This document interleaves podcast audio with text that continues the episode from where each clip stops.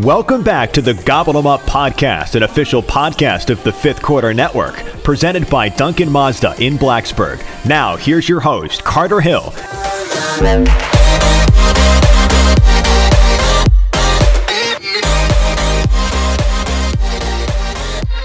And hello, Hokies, and welcome into episode 51 of the Gobble 'em Up podcast, a part of the Fifth Quarter Sports Network and presented by Duncan Mazda in Blacksburg. Do you need a new or pre-owned car? If so, head on over to Duncan in Blacksburg. I drive a Mazda around town and I absolutely love it. So if you want to shake things up, go get you a Mazda. Duncan will take care of you over there on 460 Business in Blacksburg. You can find some of their new and pre-owned selection of vehicles at duncanmazda.net. So check them out if you're in the market for a new or pre-owned car. Whether you're listening to us on Apple Podcasts, Spotify, or any other platform, we thank you all so, so much for joining us. And if you are on Apple or Spotify, go ahead and subscribe and give us a rating. We would so greatly appreciate that. My name is Carter Hill. I'm your host and a contributor to Fifth Quarter. Just me. Again, this week we are not doing a game day pod, so we will be getting you a podcast ahead of time for what will be a big game for determining the rest of the Justin Fuente era as the Syracuse Orange come to town to take on the Virginia Tech Hokies. We'll preview that right here on episode 51 of the Gobble Up podcast. No need to worry though, we'll be having some more guests on in the coming weeks, especially as basketball season approaches as well. Approaching crossover season November 9th versus Maine. Not that I haven't been counting. We will be having some great guests coming on here in the next few weeks, so make sure to stay tuned for that on the Gobble 'em Up podcast. Let's get right into it. Preview, previewing Virginia Tech and Syracuse. First off, before we really get into the nitty gritty of it, though, I want to kind of look back last week against Pittsburgh.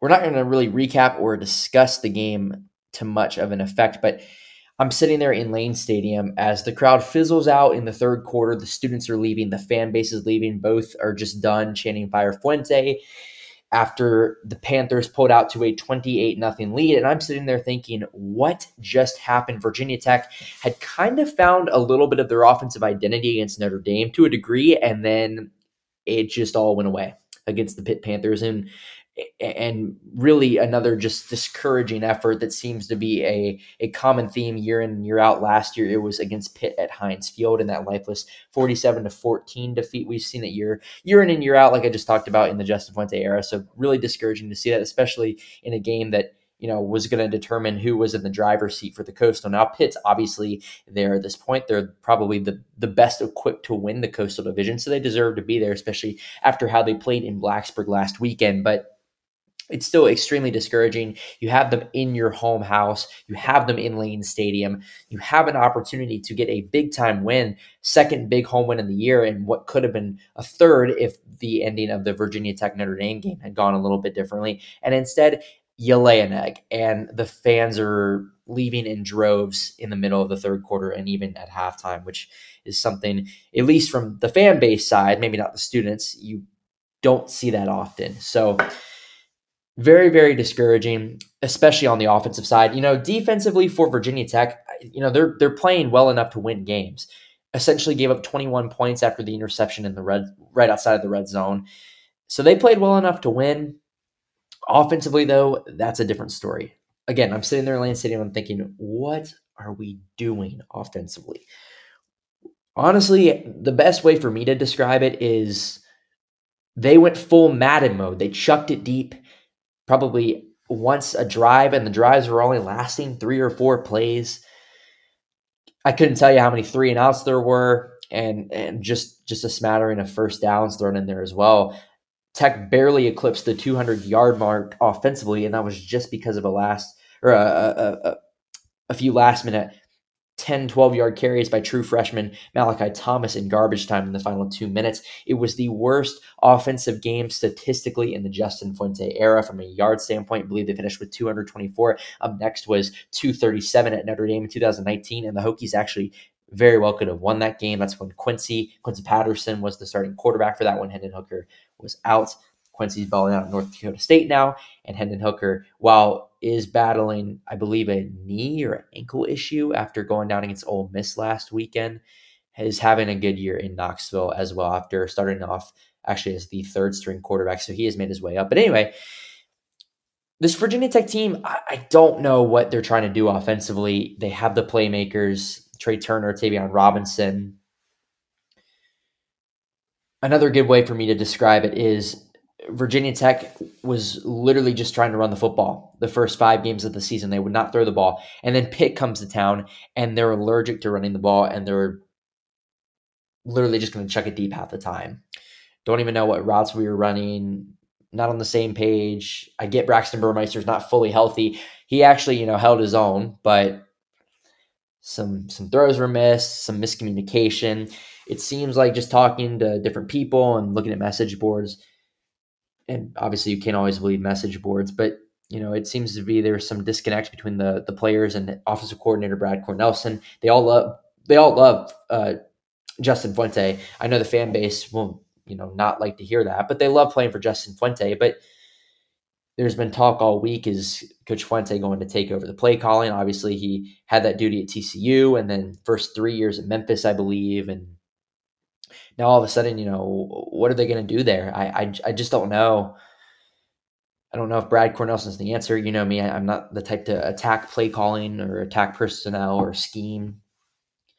I, I just something's not something's not right. Something's not working. It's been year six, and I don't really know what to think. And I said it at the top. You know, this Virginia Tech Syracuse game is going to, you know, if, if they win, you know, kudos to you. If they lose, it's going to go downhill real quickly, I believe, in Blacksburg, unless there are some changes made sooner rather than later, which is sad to say. You know, that big win against North Carolina was, you know, exciting uh, nonetheless. Labor Day weekend, fans back in the stands, but North Carolina isn't all that good. You know, then you host Middle Tennessee, you have a sleepy first half, and then you play, you know, up to par in the second half, and you end up, you know, only giving giving away seven points your, your first your first uh, first team defense only giving up seven points ended up winning 35 to 14 in west virginia you don't play very well in the first half. You actually have a shot to win the game. Really when they should have towards the end of that matchup west virginia you know their defense is pretty good but they haven't looked good at all since then. They had that game against oklahoma where they held their own but since then i believe they played texas tech and don't have their schedule in front of me. I want to say tcu another lower tier Big 12 school, and they just have not really looked good at all. And then the biggest discouragement, well, leading up to the Pitt game was Richmond. You know, 21 10, you only put up 14 points offensively because of the Tayvion Robinson punt return for a score. And really didn't show any signs of life in that one. The defense played fine, but that was disappointing to, say the least. And Notre Dame, you know, after the bye week, you have an opportunity to win that game and give up. What was it? It was. I'm just going through through it in my head right now. Twelve point. No, no, eleven points in the final four minutes of regulation. You lose at home. It just can't happen. And and you know, Virginia Tech. While that game didn't really hurt you from the standpoint of where you want to go in season, it was a chance for the Hokies to kind of spiral overall. And, you know, we've only seen a small sample size, but it certainly looked like that was the case against Pitt. And I hope it is not the case this weekend against Syracuse because, you know, and this will be a nice segue into the game itself. Heading into the season, I think Tech fans, no matter how good or bad Virginia Tech was this year, because no one knew, I think they would have penciled in Syracuse and Duke as wins at home. Syracuse is not so much so anymore. The Orange have actually looked a lot better than I thought they were going to be this year, and that's credit to a lot of guys that we'll get to in just a second they're not going to compete for the Atlantic, even though that division is down this year. The whole ACC is down this year, but still, Dino Babers to this point may have saved his job. Will be competing for a bowl game, especially if they win this one. So, you know, the Syracuse team, they have the ability to, come into Lane Stadium and win. And, and while Tech is favored, and actually, surprisingly to me, I think it's like a the Hokies have a 70% chance to beat Syracuse at home, according to ESPN, 70, 74, something like that. I don't have that one right in front of me. but actually, most outlets that I've seen have Syracuse winning this game, and I'll get to my pick later. And actually, it, it, kills me, but I'm going to be missing this home game this weekend. Other than COVID last year, I haven't missed many home games in my life, whether I've been working them now or or going as a fan. But I am going to miss this weekend. Have a family wedding up in Wisconsin, so I have a flight early tomorrow morning. So probably even shouldn't be recording this podcast this late, but you know, I, I definitely want to get something out to you. So we're going to get through it. But into the Hokies and the Orange, let's get right to it. Okay, Virginia Tech, the offense is bad. The defense is good. We know that. Syracuse, the offense, solid in elite in a lot of areas, not good in some areas. The defense, pretty stout for Syracuse. Looking into Virginia Tech, we all know what this what, what the deal is there. Braxton Burmeister so far this year up to this point, 88 for 163 in the passing game, 1,064 yards, six touchdowns, three interceptions through kind of an unlucky pick against Pitt last week.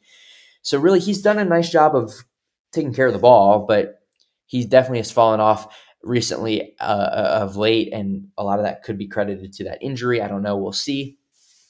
Hopefully, he can kind of regain kind of his form. And then the running game for Virginia Tech, this is where there's a lot of red flags. Braxton Burmeister is your leading rusher with 212 yards on the season. Raheem Blackshear is number two with 197, although I wish we would get him the ball more. He is such a playmaker in space. Jalen Holston with 176. And those are your top three guys. And we'll compare the running game for Virginia Tech to Syracuse in just a minute, and it's going to be night and day. So we'll get to that in one second. Receiving game for Virginia Tech, Tre Turner leads 12 or 25 receptions for 403 yards and a touchdown. Tayvion Robinson, 24 receptions, 239 yards, and three touchdowns. And then Raheem Blackshear is your number three with 145 yards on 13 receptions. Kaleb Smith, 123 yards on 13 receptions. Tech still has really not found a replacement for James Mitchell. Justin Fuente said at the time there wasn't going to be, but I thought they would figure something out a little bit more to this point.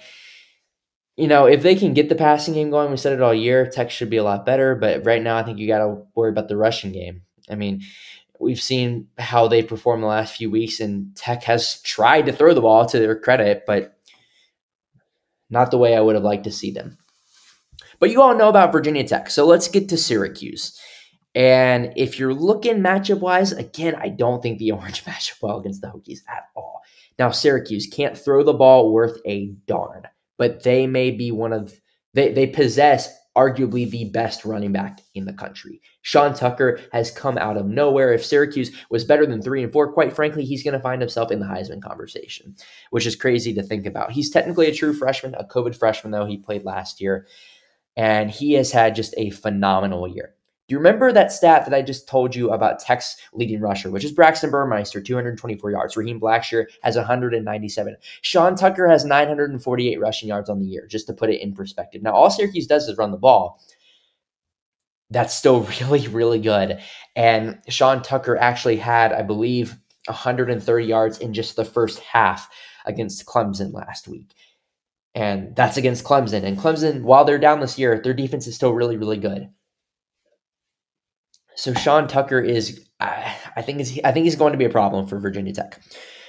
Not only do they have Tucker in uh, as a threat in the ground game, but Garrett Shrader, their starting quarterback, is as much of a threat as well, especially since he is under center for the Orange. Now, Shrader, a Mississippi State transfer and a Charlotte native, actually did not start the year as Cuse's starting quarterback, Tommy DeVito, did. He recently entered the transfer portal. I believe that was his fifth year up at Syracuse playing in the Carrier Dome. He loses the job to Shrader, and that has completely changed what Cuse has been able to do offensively.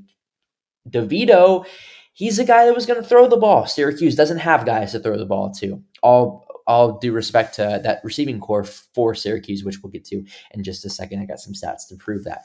Garrett Shrader, he's a guy that will run the ball. So if you can complement Sean Tucker and Garrett Shrader in that backfield for the Orange, that's a pretty deadly one two punch with your quarterback and your star running back for Syracuse. That could be a kryptonite for Virginia Tech's defense. We saw it in the Bud Foster days, capped off by Bryce Perkins and Lynn, Lynn Bowden with Kentucky, obviously Perkins with UVA. We've seen it a little bit in the Justin Hamilton era so far in his uh, his first two years as defensive coordinator, but hopefully they can make some adjustments because I think there's a chance Syracuse can run all over the Hokies as well, which doesn't bode well because Virginia Tech's defense is is really their only shot in winning this game.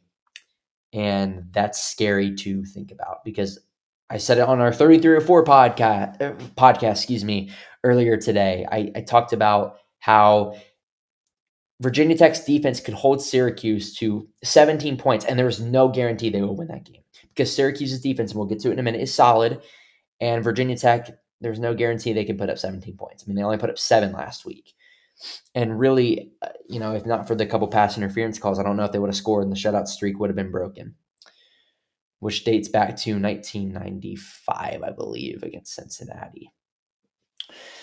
Some more numbers on the Orange. Here's what I mean by a lack of receiving game. Sean Tucker is actually their leading receiver, 224 yards on the year. Now, now in the running game, I don't mean to zigzag a little bit. Tucker has added nine touchdowns on the year, so has Shrader. So 18 touchdowns, well, 20 touchdowns in total for that Cuse backfield. But Shrader and Tucker, they're going to be threats on the ground. Anyway, back to the back to the receiving core. Sean Tucker is your leading receiver with 224 yards and two touchdowns. And then after that, Courtney Jackson and Taj Harris are your one and two. 207 yards for Jackson on the year and 171 for Harris. Now, neither of those guys have gotten in the end zone. Now, Anthony Queeley has 166 yards on the year with two touchdowns, and then Damien Alford 148 yards and a touchdown. That Syracuse receiving core is it, it's lacking, but I don't think it will matter because I think Syracuse is literally just going to run the ball all game long which also you know doesn't bode well for Virginia Tech because I don't know how much how much how much times they're going to get the ball. But on the flip side, I think the Hokies will run a similar game plan than they did against or, or the yeah, yeah when when they played Clemson last year and then North Carolina earlier this season. I thought they'd do it last week against Pitt, but when you can't move the ball, you can't really do that. And what I mean by that is snapping the ball pretty much when the play clock is at at at, uh, at zero. More stats on Syracuse. Well, really just an overview of them. We'll go to the Virginia Tech defense and then we'll flip to the Oranges defense. Big picture Syracuse, they will not throw the ball. They're not going to have to unless it's a do or die situation. If Syracuse has to throw the ball, that's going to bode well for Virginia Tech because that means the Hokies are winning the game, most likely. Late in the game, that is. And that duo with Schrader and and Tucker in the backfield is is is pretty deadly. So if Virginia Tech has any shot of winning this one, they got to contain both those guys to to a certain level, whatever whatever contain may mean for Justin Hamilton and Justin Fuente over there at Virginia Tech. But Tucker's going to be the best running back they face all year. So you got to buckle down if you're those guys up front and guys like Dax Hollifield, who will be back for the full game, and Alan Tisdale got to be ready to play. And I know they will be, but you know, you gotta you gotta hold the Cuse down uh, as best as you possibly can if they want to win this one. Defensively for Virginia Tech, and then we'll flip back to Syracuse. Jermaine Waller, he's questionable for this one. I think the Hokies badly need him to play. Devon Hunter's now out for the year. So so is Dean Ferguson. Both had season-ending surgeries this past week. And Sierra Peoples is still your leading tackler, and then Alan Tisdale and Dax Hollifield have had really, really good years. Just going, just going position group by position group up, up front for Virginia Tech. They had a solid game against Pitt last week. They got after Kenny Pickett a multitude of times. He did scramble away to his credit a good chunk of those times, but that defensive front for Virginia Tech, they, they've been okay. And then the linebacking core for the Hokies has been fantastic. The secondary did take a step back the last two weeks, in my opinion. And then the corners still have been really, really good. Dorian Strong and Jermaine Waller, they've been fantastic all year long. Hopefully, Waller can play. Really, the only the only long pass play that Waller has given up all year long was that that one on one with uh, his name's escaping me with Pitt where he caught it at the three yard line where or when it was a seven nothing game, he came down with it. They reviewed it. It was a catch. It was basically just a better catch than it was a defensive play. Nothing really Waller could do there. Had great one on one coverage. So this Virginia Tech defense, they're going to have to step up. But we won't talk about the Hokies that that much because you all know about them. Syracuse, their defense is pretty good. People forget about that you know, I was talking to Giovanni Heater, who's one of my better friends in our SMA program at Virginia Tech. He was on the Tech Sideline podcast earlier this week, and we were talking about this game. We were running it down, and he was telling me he was like, you know, I other than receiver, I don't think there is another position group that Virginia Tech outmatches Syracuse. Now you can argue the linebackers, but Syracuse is good there. Mikel Jones and Stefon Thompson are fantastic. Mikel Jones is their leading tackler with 64 on the year. And that's not even close. Thompson trails him at 41. So those two guys, they're fantastic. The corners for Syracuse, they're really good as well. You know, Dorian Strong, Jermaine Waller, they probably get close to matching that one. But guys like Garrett Williams and Duce Chestnut, who's who was the Orange's highest ranked recruit, I believe that they have gotten in the Dino Babers era, they're pretty locked down, and they should have an opportunity to match up well against guys like Tayvion Robinson and, and, Tre Turner, and the guys up front as well. I mean, that line always been solid this year for Syracuse. always been solid, really, you know, throughout the last 20 years for Syracuse, and I expect nothing less on Saturday, especially against a Virginia Tech offensive line that really, quite frankly, has struggled the last few weeks. Even Justin Fuente came out and said he's been a little bit disappointed in how that group has played, especially with it being such a veteran group. So we'll see how they respond this weekend against a physical Orange defensive front. Some more notes overall in this one. You know, we talked about it coming in. This game can really decide if Tech loses where the Hokies go for the remainder of the Justin Fuente era. Now, Dino Babers came into the year very much on the hot seat as well. They've probably overachieved to this point. Now, he still very well could be gone at the end of the year. I think Syracuse fans wouldn't be opposed to that, especially his late late game clock management against Clemson last week. But Syracuse, you know, they're having a decent year. They're three and four overall, and they're 0 and 3 in the ACC, but all three losses have come by a combined nine points. All were were three point losses. 33 to 30 at Florida State, a 40 to 37 do- double overtime loss to Wake Forest, and then that 17-14 Friday night loss to Clemson last weekend. They did fall earlier in the year to Rutgers. That was probably their worst performance of the year, only putting up seven points and a 17 to 7 defeat, but that was still Tommy DeVito that had the keys under center for Syracuse. They really actually picked it up now they have dropped three straight, so I should be careful saying that. But they really picked it up offensively when DeVito, or excuse me, Shrader took over behind center for Syracuse when they took down Liberty in the Carrier Dome by a score of 24 to 21. So Dino Babers still very much, you know, his, his seat is still warm, but he's definitely had a better year than I think a lot of people have predicted. And if he can win in Blacksburg, which would be the second time he's he's taken down the Hokies, in his six year tenure up in Syracuse, that would be a huge win for him in this program. If you remember, Coach Fuente and Coach Babers' first year at the helm, respectively, both helms, respectively, Syracuse upset Virginia Tech at the Carrier Dome by a score of 31 to 17, I believe. That was really the first bad loss of the Justin Fuente era and really the first signature win of the Syracuse era or, or the Dino Babers era at Syracuse. I remember students stormed the field. I think Tech was ranked 17 in that one, something in that ballpark. So that was definitely a, a, a, pro game, a program building win for Syracuse. And, you know, they, you know, Dino has definitely taken that program to new heights. You know, we saw them win 10 games for the first time since 2000, I believe. And, you know, he, he almost bolted for Tennessee or maybe Ole Miss was thrown in there, a couple SEC jobs. Didn't do so, remained at Syracuse, signed a huge extension. That's paying off now because it's probably what kept him his job. And, you know, in another sense, it has not paid off because he's remained up at Syracuse and they've now, you know, they're coming off of a 1 in 10 season. Now, obviously, they're much improved this year and they're going to have a shot to be good these next few years because offensively they're young, especially with Sean Tucker, and defensively they're young as well. So I think Dino can stick around there for sure. When I think of Virginia Tech Syracuse, though, just overall on the game, and I should have touched on this earlier, I, I went straight to personnel. But you know, when I think of Virginia Tech Syracuse, I think of the old Big East days. You know, the Orange haven't come to Blacksburg since 2003. They've only played once in the ACC, as I just touched on.